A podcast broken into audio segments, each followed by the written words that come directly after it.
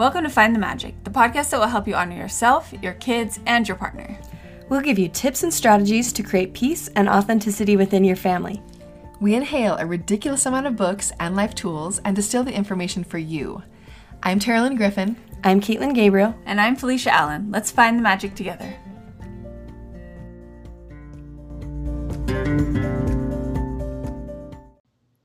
All right, guys, this is Felicia, and I'm going to start us out with a high five. And that is that I took my oldest on a little lunch date yesterday, just checked him out of school for his lunch to get new shoes because he needed new shoes. Which, side note of sadness, he's now at the stage where his shoes no longer are going to be passed downable to his other siblings because he wears them to holes in them. Mm. This is crazy. I am amazed by it. But, anyways, it was just so precious. Just being one on one with your kids mm-hmm. is the mm-hmm. best. He's so, so that's a high five. Even though it was like 45 minutes, it was just so sweet. That's awesome. Okay, my I also have a high five, and mine is to Miracle Mornings with Babies because oh yes, it's quite fun.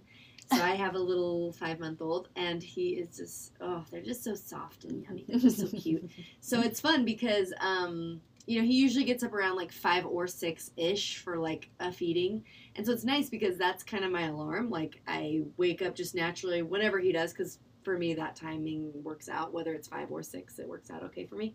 And so usually like I get up, I start feeding him, and then during that time as I'm feeding him, it kind of like I'm naturally feeling kind of like calmly awake. So I like will sometimes do some breathing and some meditation while I'm feeding him and with him, and then you know I'll go into like my own personal like I'll do those first like three like my meditation, my affirmations, and some visualization just as I'm like with him, like snuggling him, and it's just so fun. It's just like added this beautiful mm-hmm. like calming because babies are just they're so present they're so calming and they're so snuggly mm-hmm. and so anyway it's just been really fun honestly like to have that as part of like it's like a very nice way to wake up rather mm-hmm. than waking up to alarm it's like i just get to mm-hmm. snuggle my baby for you know a while and so anyway so that was that's been my high five it's just been really fun to do that miracle morning with him that makes my heart kind of uh, ache and uh, i miss that i mean that's just so beautiful. I mean, I can hear as you're talking, I can like hear the little sounds babies make as they drink. You know, know. the little,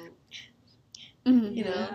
And yeah, it's the best. I used to do that too. I do my meditation, and it was just like a love meditation, pretty yeah. much, because you're just exchanging, not only exchanging love, but like there's like physical. If you're breastfeeding, there's like an actual like giving yeah. there mm-hmm. and receiving. And if you're bottle feeding, you're obviously also still giving and receiving. It, you know, yeah. However you're doing it, it's just so beautiful. It's oh really my gosh, fun. that makes me. It's really fun and like seeing a that. sleeping child, like mm-hmm. at any age, mm-hmm. you just like see them and they're like, I don't know, you see like all the good, you know yeah. what I mean? Because it's like, anyway, and so there's, and especially a sleeping baby, it's just like, oh, just can't calm be beat. peace. Yeah, anyway, it's just good. It brings a lot of good, good mm-hmm. energy for me. And there's also, I mean, because again, I can like feel it. There's like this, oh, it makes me miss it, mm-hmm. but like you know, like when you're nursing a baby, you have like the oxytocin release. So you literally have all these connecting hormones just rushing through your body. Oh man, just relaxing. Have another baby, make make kidding. it a dozen. I'd be okay with it, but I don't know if you guys are okay. Make it twelve. well, yeah, I'm pretty sure we're done here, but, but that does sound wonderful, and I do love that sacred time. Okay, well, I have a high five also. So there's three of us today, and mine goes to watching my oldest daughter. It was my second daughter's birthday last week, and my oldest daughter came to me like a month ago and was like, hey, I want to throw Savannah a surprise birthday party because we only do friend parties every other year because they're just a lot and they're expensive and and we already do so much as a family for birthdays that anyway we do it we do them every other year. So this year is the year of friend birthdays, and she was like, hey, I want to throw one for Savannah, and so she, I am not kidding you, got everybody's phone numbers, texted all the parents, made all the arrangements, she gave me a list of things to buy from the grocery store, you know, for the party. And that was all I did. Wow. And then I helped her set up and helped make the food. I mean, you know, so I was and I was there for the party helping facilitate it. But she, I mean, she wanted like to put up, she wanted to put up the decorations by herself. She wanted to even lead the games. Like I was there as like a person in the games because they needed like even numbers. But I mean, Lydia was the one who was like explaining all of it. She had the agenda out. She's the one who came up with where Savannah should be when we showed up. Like and even told Savannah ahead of time, like, hey, mommy's going to take you fabric shopping. You know, I mean, so she did the whole thing. It was so sweet. Really So, cute. anyway, high five to that moment. It was that moment of a parent of like, oh man, I'm really, I was just really proud of her. So, that's so cool. Ding, ding, ding. That's a triple high five. Guys, I wanted to leave that without, without explanation, but I don't know if we can. we tried to just have it be subtle, just move through. But we have a great friend, Rick, who listens to the podcast. He made us our own triple high five celebration button. After listening to the last podcast that that was brought up. Yes. So yay. I don't even really know Rick very well, but thank you. I know, it's so fun. And it is amazing when we line up when there's triples. Yeah. And there's sometimes where it's the opposite way, and that's okay too. But we're gonna radically accept that. we're gonna celebrate it, which leads us to radically accepting acceptance by Tara Brach. That's what we're talking about today. Radical acceptance, and it is. I mean, I know this happens a lot. Well, this happens way a lot to us, but we pretty much every time. But some topics, I mean, I feel like we get going before we even record this, guys, and we are like wrestling with a topic. And this one is one of those. It's so good. It's so good, but it's so deep that we're hopefully going to help you guys find some peace. Specifically for me, radical acceptance comes down to peace for me. Mhm. I decrease my suffering when I'm able to, from a place of power, accept what's happening inside my body, accept circumstances, and then from that place, from that place of acceptance, it's not, it's not meaning I'm okay with it. It's just meaning I'm seeing it clearly. And then from that place, I find that I have much more power to change my circumstance, to change what's happening inside of me, but not from a place of denial, from a place of actual clarity. And my suffering goes down when I'm able to do that. And my ability to live presently and aware, awarely, that's not even a word, but with awareness goes up. Yes, awarely. I kind of like that. And Oh. Just speaking of new words. So you guys know the word exuberant, right? Yeah. It's a great word. Yes. Well, just yesterday, don't you love this? It's not a real word, but I love it. Exuberated. I am so Oh, exuberated. yes. Don't you love it? Yes. Anyway, I'm gonna start using it. I'm It's surprised not, it's, not, not real. real. It's kind of like um, what do I always say? Overwhelmed instead of Um, overwhelmed. overwhelmed. I'm just whelmed. I like it. Sometimes you just come across a word and you're like, this is, needs to be in our canon. Totally. So I'm introducing it. Exuberated. I'm very, I'm exuberated right now and whelmed with my life. Not overwhelmed, just full. so we're gonna tell you why feeling like exploring the concept of accepting ourselves is so important.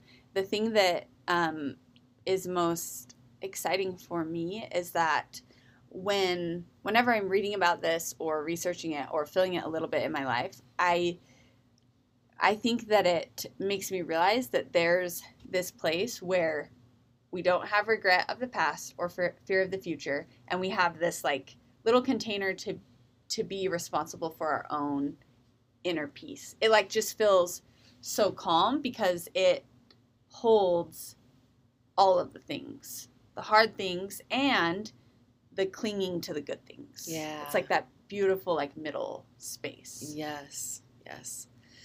So Tara Brach in this book, and again, this these are topics that we have talked about a lot, and many beautiful authors have talked about these. But I really love a few of the things that she says are just they really ring true with me. One is the trance of unworthiness that everybody experiences at some point in time in their lives. Some people live their entire life in the trance of unworthiness. So the trance of unworthiness is the concept that we all think that there's something deeply wrong with us, just at a core level. So, of course, we can't expect or experience wonderful things in our lives because there's something wrong with us, right? So, we just live a life that we're just, we don't feel worthy, we feel ashamed, we feel whatever it is. We just live our lives beating ourselves up with an invisible club, right? And as I say this, I mean, I can think of countless times I've been in conversation with somebody and it's as though they have a club and they're just whacking themselves over and over. I'm not good enough. I shouldn't even be here. You guys are always smarter than me. This just makes me feel bad because I'm not doing any of those things. I don't know how you guys even like being around me. I mean, like I can I can like hear people's voices saying things where it's just like a battering ram. Like they're just like bah bah. So uh, Tara Brach gives this example of this woman, and I don't know why this was so poignant to me, but she said that a really good example of this trance of unworthiness was this woman was on her deathbed. I mean, she was hours away from dying, and she, her eyes were closed. You know, she was kind of in that semi-conscious state. If you've ever been around somebody before they died, they're well, everybody's different, but when I've seen it, it's like this very, you know, like you're kind of just coming in and out of consciousness for a while. So she was doing that, and she opened her eyes and she looked at her daughter and said, "Ah, My whole life, I thought something was wrong with me. And she kind of like shook her head, like, I can't even believe that. And had a moment of like beautiful peace and she smiled. And then a few hours later died. But it was kind of like the veil was lifted of to see herself clearly that you can live your whole life thinking that something's deeply flawed inside of you and that there's something wrong with that. Because I said to say that, of course, we're all deeply flawed, you know? But that's how we're supposed to be as humans. None of Mhm. us, none of us are perfect. I can say with confidence that nobody in this room, nobody listening out there as you're driving your car, none of us are perfect. And so, why do we think that because we have flaws, that means somehow we are unworthy of experiencing the beauty in this life, Mm-hmm. right? That doesn't, they're not even correlated. Mm-hmm. We experience the beauty in this life because we are these beautiful divine beings experiencing this amazing experience on earth. When, when I say amazing, I mean all of it. I mean the spectrum of experience, of positive and negative, all those kinds of things. But that's what makes us worthy of the experience is that we're here. We are here experiencing it. So how do we know we're worthy of it? Because we are here experiencing it. So just because we have flaws does not mean that we have this trance of unworthiness that everybody else. I think there is something inside of us though, because I don't resonate personally with, you know, when I talk to my friends and they're doing that battering around thing of, you know, like I'm just so awful. I'm so awful. Like I don't necessarily resonate. I see it and I, it makes me sad, but I don't necessarily do that to myself. But as I ex- kind of explored the idea of the trance of unworthiness, I do it in so many other ways. So I don't think any of us are exempt. Like for me, it looks like everybody else has, they must have three times more the hours in a day that I have Mm-hmm. because everybody's way more capable than I am. I, I honestly feel like that pretty much every day of my life. Like I have, I look at the world and I'm like, how does everybody do everything that they do? Mm-hmm. I don't even understand it. Or how do people like? So I have things like that, or I'll read a writer who is so amazing, and I think to myself, there's no chance I could ever do something like that. And therefore, it's like a whole other world that I don't even allow myself to dabble in because I don't feel like I am even worthy of because I feel like it's just something that's so unreachable. So I do the mm-hmm. same thing in so many different ways. I look out at the world and I think, who who am I in comparison to what every, everybody else must have something figured out that I don't have. Mhm. But I think that's just another form of this trance of unworthiness, right? I think we all think that everybody else must have something more figured out than I do. I feel like I have some things that I'm like, yeah, this is working for me. And then there are other areas of my life where I'm like, I don't even get how Ah. everybody else is nailing it because I don't feel like I am, right? And that's okay though. That's the beauty of it is it's okay. None of us are nailing everything all the time. Yeah. And I think with with this trance of unworthiness, what it can lead to is sometimes we do things that maybe even are good and wholesome, but we're doing them for almost the wrong reasons because we're trying to be better, but in a way that is coming from this place of unworthiness, which isn't necessarily serving us. And Tara Brach gives a really great, um, like her own personal experience. And she's so I'll kind of read a quote from her that she talks about that she says during high school I consciously struggled with not liking myself but during college I was distressed by the degree of self aversion. On a weekend outing, a roommate described her inner process as becoming her own best friend. I broke down sobbing, overwhelmed at the degree to which I was unfriendly toward my life. My habit for years had been to be harsh and judgmental toward what I perceived as a clearly flawed self. My attachment to self improvement transferred itself into the domain of spiritual practice. When I realized at at the time that kindness was intrinsic to the spiritual path. In retrospect, it is clear how feeling unworthy directly shaped my approach to spiritual life. I moved into an ash- ashram mm-hmm. and spent 12 years trying to be more pure, waking up early, doing hours of yoga and meditation, organizing my life around service and community.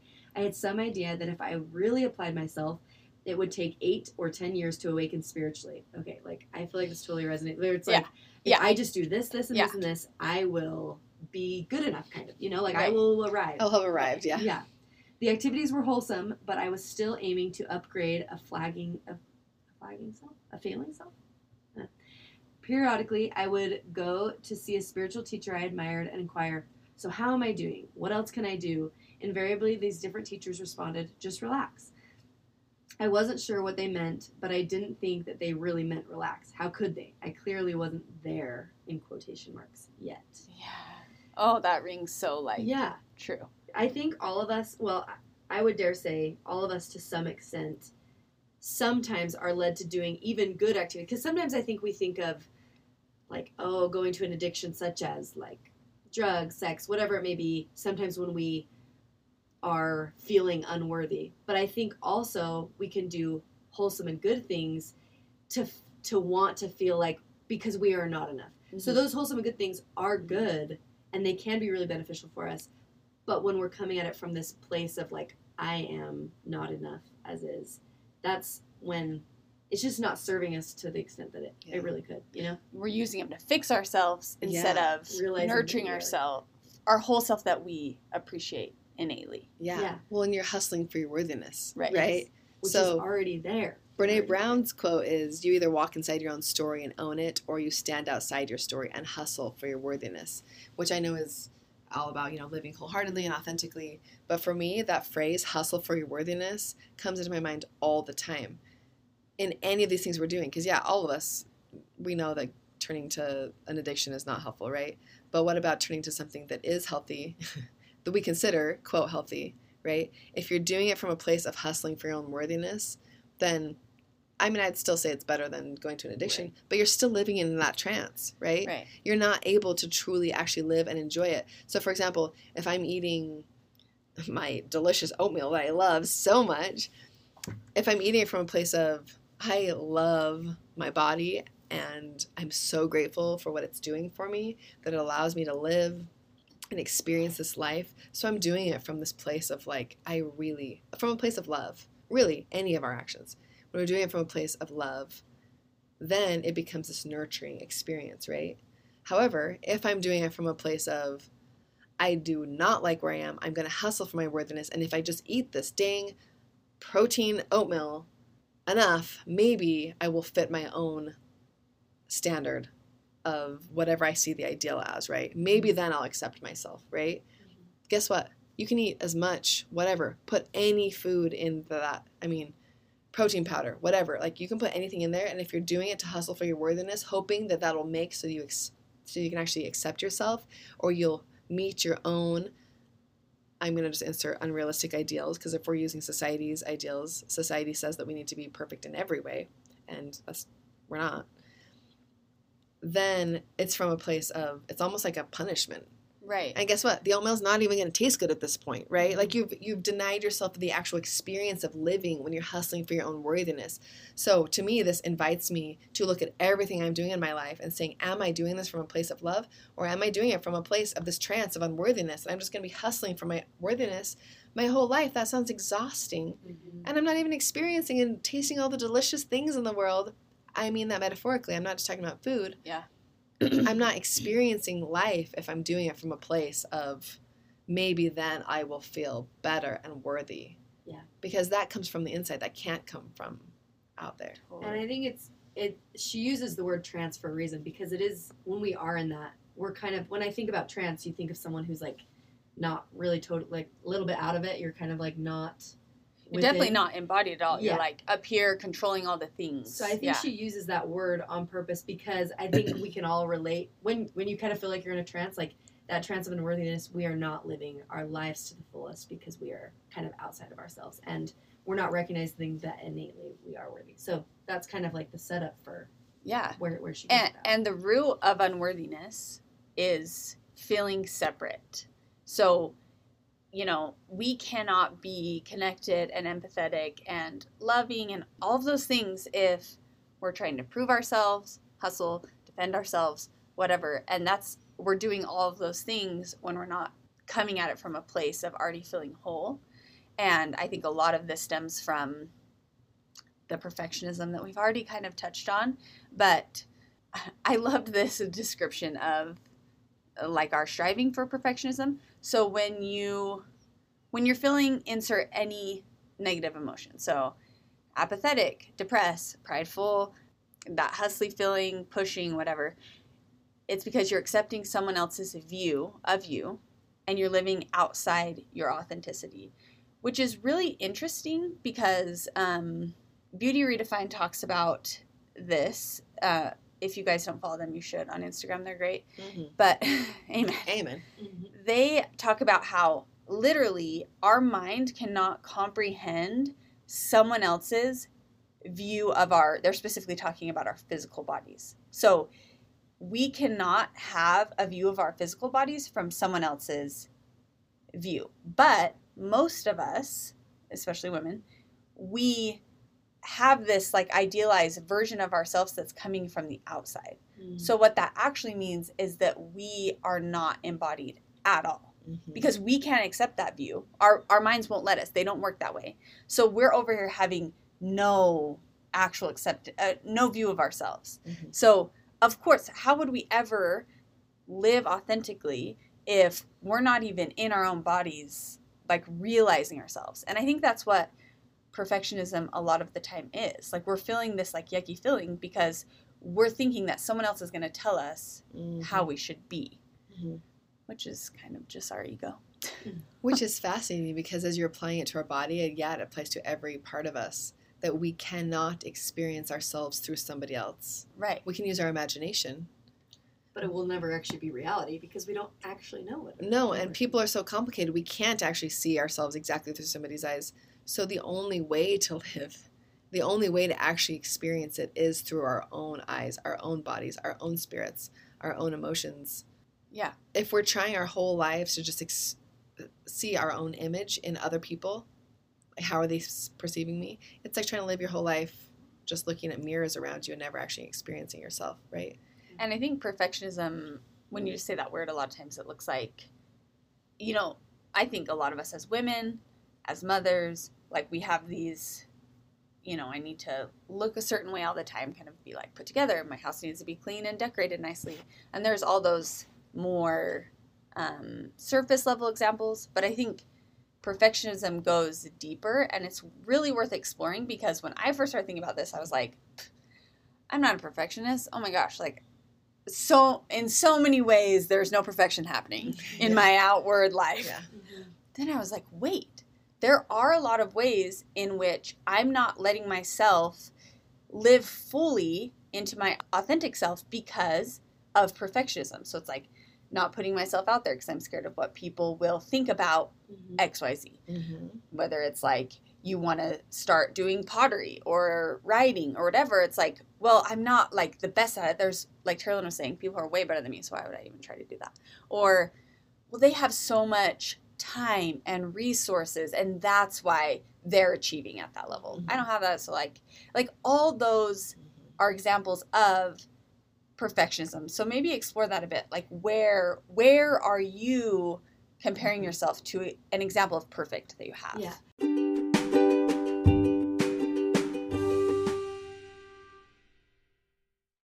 Look, Bumble knows you're exhausted by dating. All the must not take yourself too seriously and 6 1 since that matters. And what do I even say other than hey? well, that's why they're introducing an all new Bumble with exciting features to make compatibility easier, starting the chat better, and dating safer. They've changed, so you don't have to. Download the new Bumble now. Hey everyone, Caitlin here. I just want to thank you all for listening to Find the Magic. We are so, so thankful for you, our amazing listeners, and we think of you as some of our best friends. This was a review that I read recently that I absolutely loved. It said, The only podcast I religiously listen to. This podcast saved my motherhood.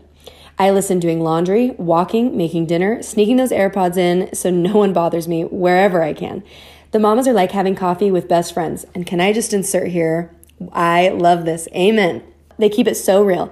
And during the pandemic, bless you girls, this time is so challenging. Sometimes I feel like I am barely getting by, but they make me laugh because they remind you that everyone is going through this thing called life and motherhood even now. Hugs and love from MJ. I just absolutely love this review, and these reviews mean the world to us, and we read every single one of them. So not only do they mean so much to us, but they actually really do help us here at Find the Magic. So I wanted to invite you guys, if you haven't already left a review for the podcast, we would love for you to because it truly does help us grow the podcast. And we just want to thank you all our friends for listening and for being here with us.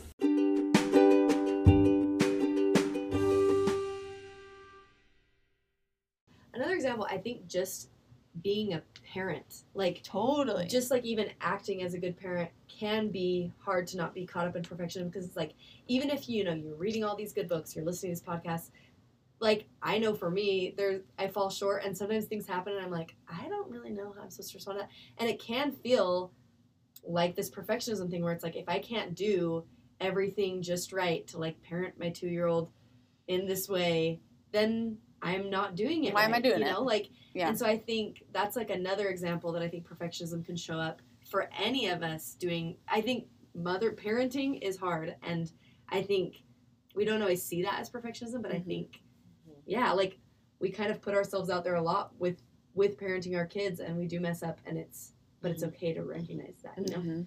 and that can paralyze you or you just pull out i mean think how many times as parents we just pull out the battering ram for ourselves later you know Yeah. like it's just like you know what yeah i messed up and this deserves some self-flagellation Right. with my invisible bat you Right. know which is so it's sad it's sad. but we feel like somehow it's deserved but that that isn't the same thing as just seeing it clearly making amends where you can and going forward right Yeah.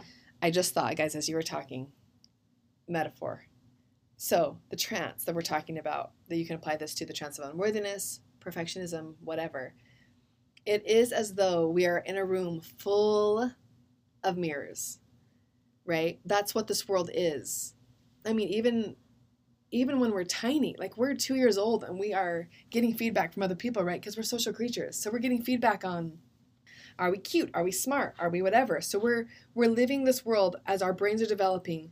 We're living in this world of mirrors, and the mirrors are other people. But it isn't until we choose. But the thing is, guys, is the mirrors aren't clear because humans are not clear. None of us humans are complicated creatures.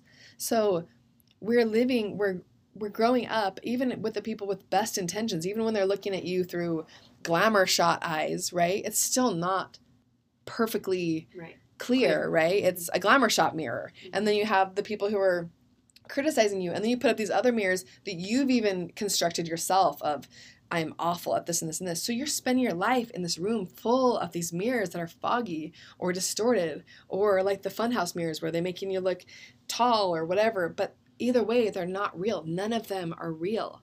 So as you guys were talking it dawned on me that none of it's real. Like when you think of a trance it's not real until we go inside of ourselves and that's the only place we can find clarity mm-hmm. is inside of ourselves and connecting with for me is connecting with god and the inside of myself which is the only way to actually see myself clearly right? It's not just not looking in the mirrors all the time but it's actually moving them aside so that there is no mirror right? Or i guess another metaphor would be you're like wiping off the glass. Mhm. but to me that's still looking outside of yourself. To I me like it's actually like saying like shatter the mirrors because guess what? None of them are actually real it's not real. Like we're and just that's living the only this way we can be connected because if you're just being a reflection of what other people are putting onto you what you're putting out isn't yourself so you're not connected right. with anyone. Oh my gosh. And then you become this beautiful reflection yourself. So one of my favorite metaphors is of light right? And um, we i actually gave my kids mirrors for this but you can like shine light into dark places using a mirror right?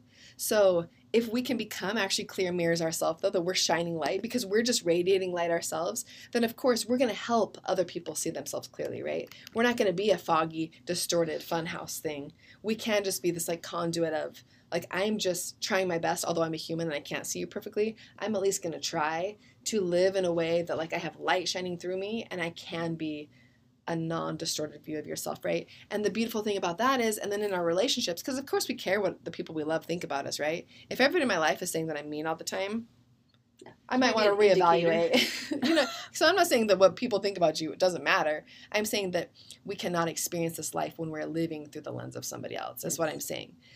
But that can we be clear ourselves? So let's like pff, experience our own. And I'm doing this with my hands. You guys can't see. I'm I'm I'm Oh. shattering the mirrors around us. but then from that place, can we be clear? Can we actually shine light to other people around us and help them see themselves clearly? What's that quote of the love people into existence? Remember? Remember John O'Donohue? I'll look it up. You can keep Oh yeah. I like that. Well, Oh, that's so beautiful. Yes, I can't remember. And maybe it's for glass. Maybe we're shining light through a prism. yes, because now I'm not liking the idea that I'm a mirror. yeah. We're like I a prism. right. Like light's coming in, and we can shine out. People can use that light how they want to see themselves clearly. Yeah. Yeah, I like that way better. Prism. I want to be a Because prism light, of light. does illuminate, and it and it brings goodness and warmth and all those things. So I like Yeah. the idea that we are rather than a mirror reflecting.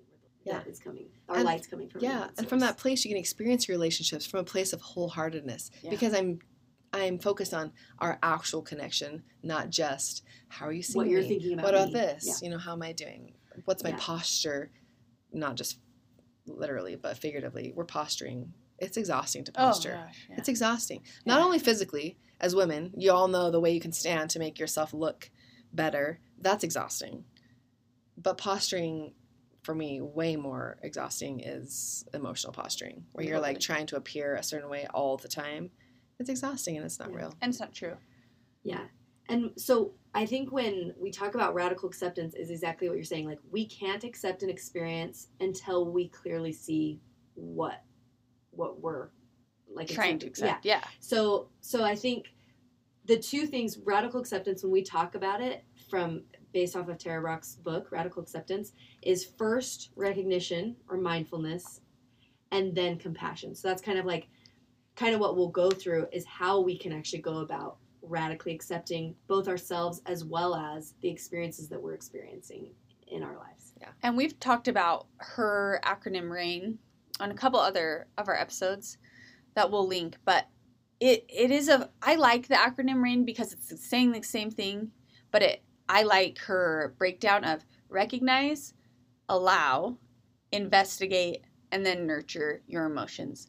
Honestly, I feel like recognizing, allowing, and investigating is like all this kind of like little swirly pod of like what Mhm. works Mhm. for you. And then how can I nurture that and bring it to a place of acceptance, the things I'm feeling. so the nurturing is if the compassion side of it Yeah. and Right. the ra and the i are both really in the recognizing The section of it and you Yeah. have to have both columns Yeah. because i mean she even says if you just focus on the recognizing part then you just end up you can just spiral down In into pit. your negative emotions you're just like yeah i'm feeling it i'm really feeling depressed whoa Uh-huh. really feeling it now Yeah. But unless we can bring in that compassion or the nurturing side Mm-hmm. of okay now how can i from this beautiful place how Mm-hmm. can i actually like nurture myself Yeah. either back into healing or whatever it is but through a place of self-care and love Yeah. can we change it because we don't want to just like live live there Yeah. And so some of the exercises that she talked about that I find really helpful, very like concrete ways that we can kind of both recognize, be mindful, and then be compassionate towards ourselves is, and we've talked about this plenty of times, and it's not a new concept because again, other authors talk about it, but just simply pausing. So when we do, when we are experiencing something that maybe is hard, maybe is difficult, whether it's emotions or an actual like situation that is, we if we can pause in that by either taking a few breaths and just simply think like what is happening what like what am i feeling and another part that she brings in is doing kind of like a body scan and we've talked about this before but like where in your body are you feeling? So like say i'm feeling annoyance. Where am i feeling that? Am i feeling like a tightness in my chest? Am i starting to feel hot? Like is my whole body starting to feel hot? Like you can kind of go through like what am i actually feeling? Because the other cool thing that we don't always think about is that our our every like experience that we have mentally or emotionally also has a physical impact. And sometimes we don't realize that i think especially in western culture like we don't always connect that. Mm-hmm. But sometimes when we actually like take a minute we realize oh my gosh like i am so tight in my neck and shoulders and i didn't even i i could have gone the whole day and not realized it. But as we kind of almost do like a check throughout our body we can say like i'm feeling this anger or annoyance in my body here and it helps us as we're recognizing experiencing this again it helps us accept it in a way that then we can move through it Mhm. Totally. Did you guys love when she brought up the pause? So we have a whole episode on the pause, but we've read it a lot in parenting stuff, right? You know, when your kid's flipping out, you take a pause, you take a deep breath. Or when your baby starts crying, same thing. It's actually my number one. When somebody has a baby and they ask me for advice, I'm like, you know, sleep. I have s- here's some books, but I don't really have a lot for you here. But you know what I mean? There's a lot of things where I'm like, you know, this kind of helped me. But my number one thing that I'm like, I will testify of this is the pause mm-hmm. the baby cries. Yeah. You take a few deep breaths instead of just like rushing in with a panic, you know, Yeah. looking at the baby, what you actually need. But did you guys, I just felt this like, yes, the pause works for everybody. It works for babies, it works for toddlers, works it works for spouses, and it works for yourself. Not just your negative emotion self, but also your, when you're feeling the best of emotions. Have you ever done That's that true. Where you take a deep breath in? Like, I'll have some moments where I'm like looking at my kids. This happened skiing the other day. They're skiing down the hill in front of me and they were just like i mean they're they're getting good and i had one of those moments of like oh i am just so proud and so happy right now and just taking a deep breath in and being like ah this is this is a beautiful moment just breathe it in it in. the pause works then too And they say it takes 15 full seconds to like imprint a positive like memory or emotion. oh. And like negative ones are like instant. Mm. so take the full 15 seconds on the it. positive one Yeah. drink it in Because it's the feeling, it's not the outcome we're after, it's the feeling we're after. yeah like, so why are we rushing through it Yeah. Oh, i like that let's give the positive ones but i just love it that the pause here we are at the pause again I know. from this incredible meditation teacher teaching us that pauses also work with adult humans and our emotions too. And with the positive and negative, I think one of the key things with radical acceptance that I don't I never often thought about was the the habit to move away from unpleasant sensations. Okay, that makes sense. Like I'm running or I'm numbing or blah blah blah.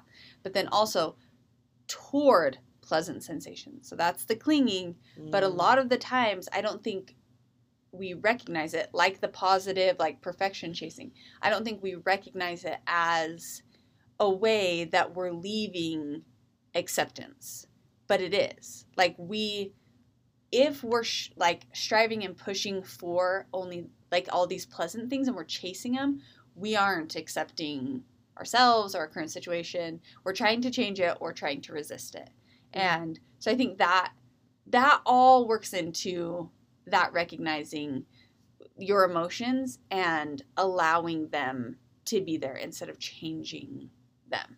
Yeah. They're um from her book, she talks about like the Buddha's teachings were never about she talks she's talking about desire, but I think it goes both ways. Like we're never about eliminating or ignoring desire or painful things. It's as with all of our experiences, the Buddha urges merely urges us to not be ruled by it. And I like thinking about it that way because I think Mm. sometimes when I've thought about at least in the desire thing where it's like, yeah, of course we kind of like naturally try to stay away from negative things. I think it's just a little bit of human nature. Like we try to like if something bad happens in our lives, it's kind of like, ooh, I don't like that, and I'm gonna move away. So I think that's natural. But yeah, but then also going towards like not wanting to let go of maybe desires or things that are good. But I think what's what I like thinking about is that it's not that we're igni- eliminating or ignoring it. It's just that we're not wanting to be ruled by it. I like Mhm, thinking about it in mhm. that way, and I think it helps me. I don't know. I think it helps me think about it in a clear way. Yeah. And the beautiful thing about looking at desire like that is, I mean, she even used the example of a candy bar, you know, instead of saying, like, uh, man, I really want that candy bar and I feel awful about it. And so you're just like beating yourself up for even wanting it. And you can apply this to any desire. Some desires are beautiful and helpful for us, and some aren't, right?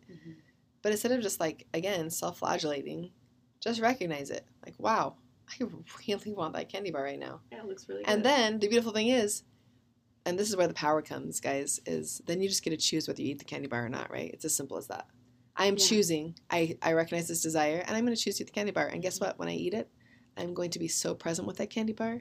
I'm going to feel mm-hmm. every flavor, and I'm going to eat it and, And I'm just not gonna feel bad about it, love it. I'm going to actually just choose it from a place of ownership, or I'm going to choose not to eat it for a variety of reasons. But I'm just recognizing the desire with non-judgment. Like, yeah, Right. it's there.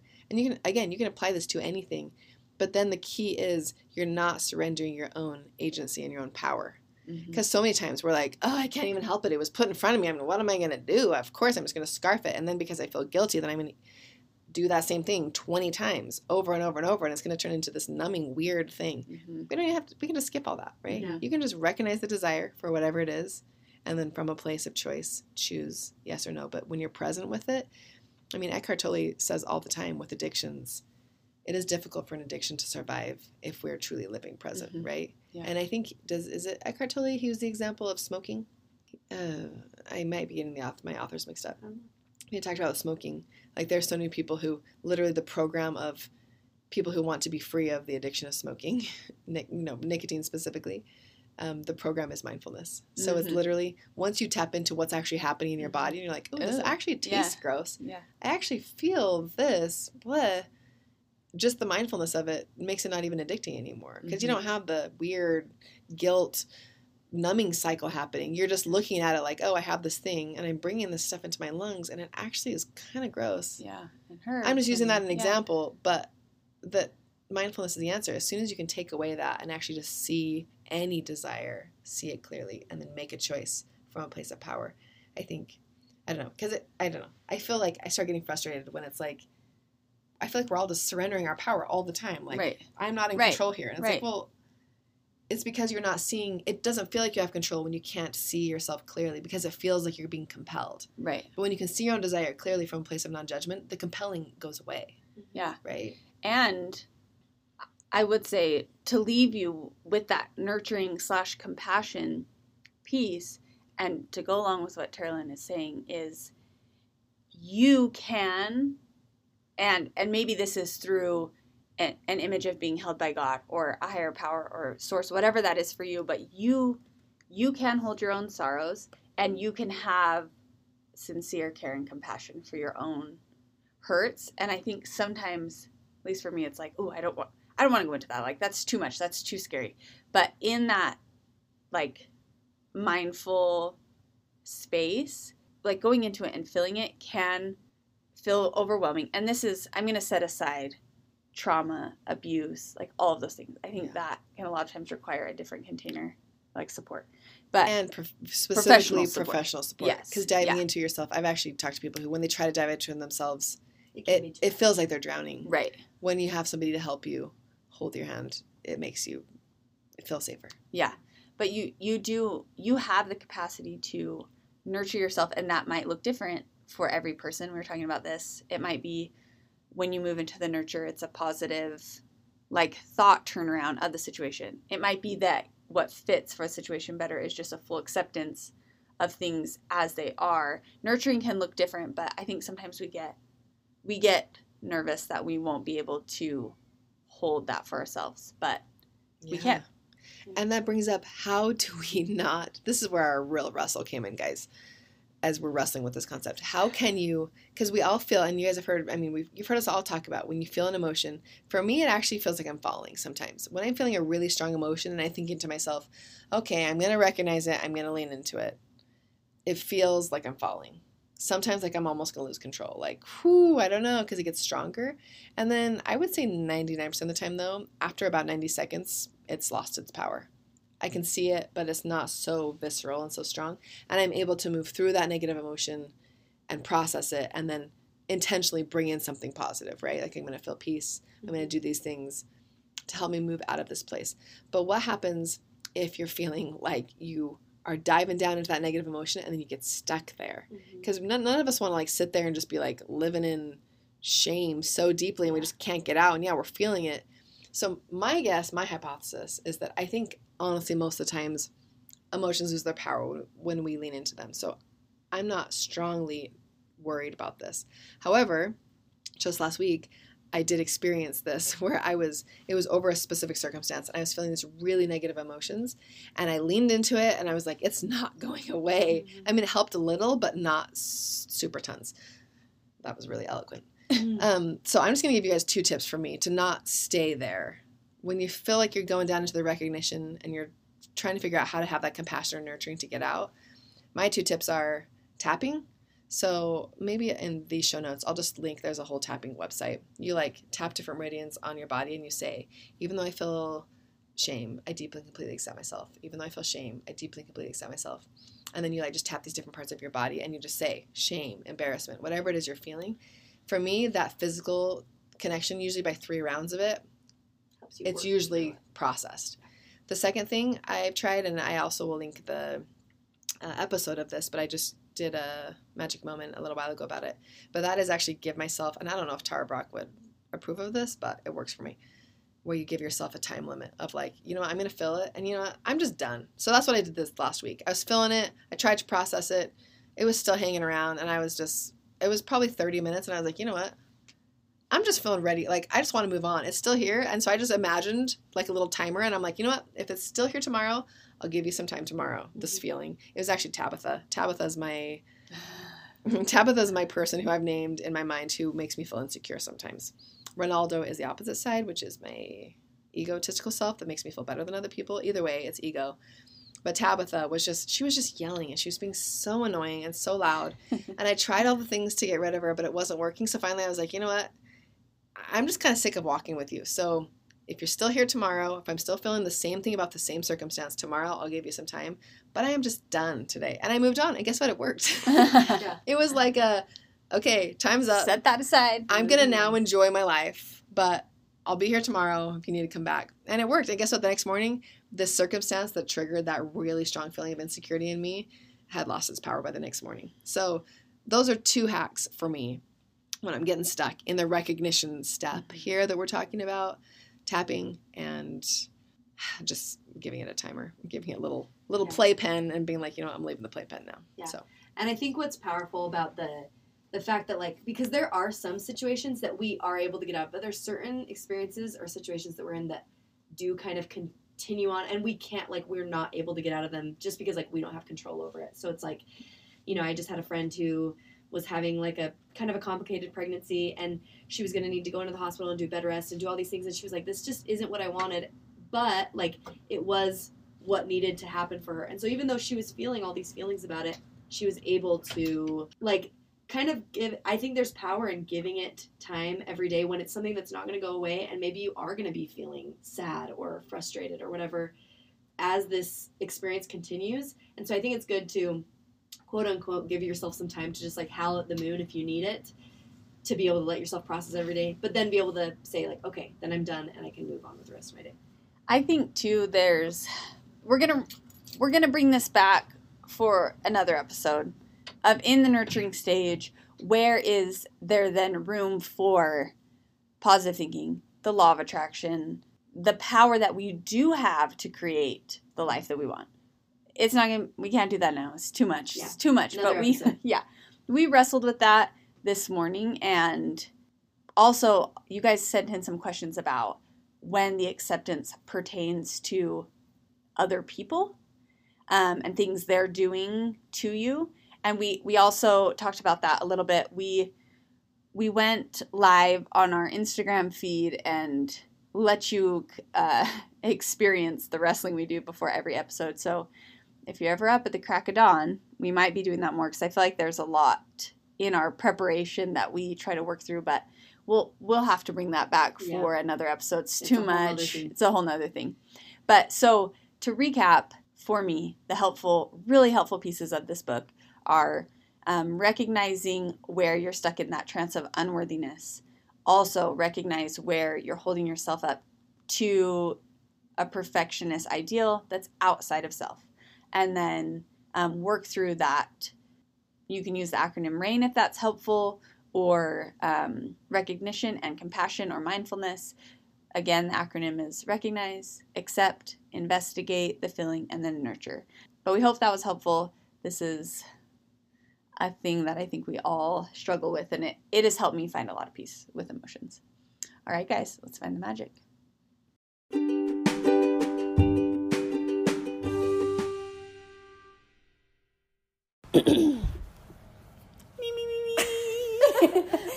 Brown cows.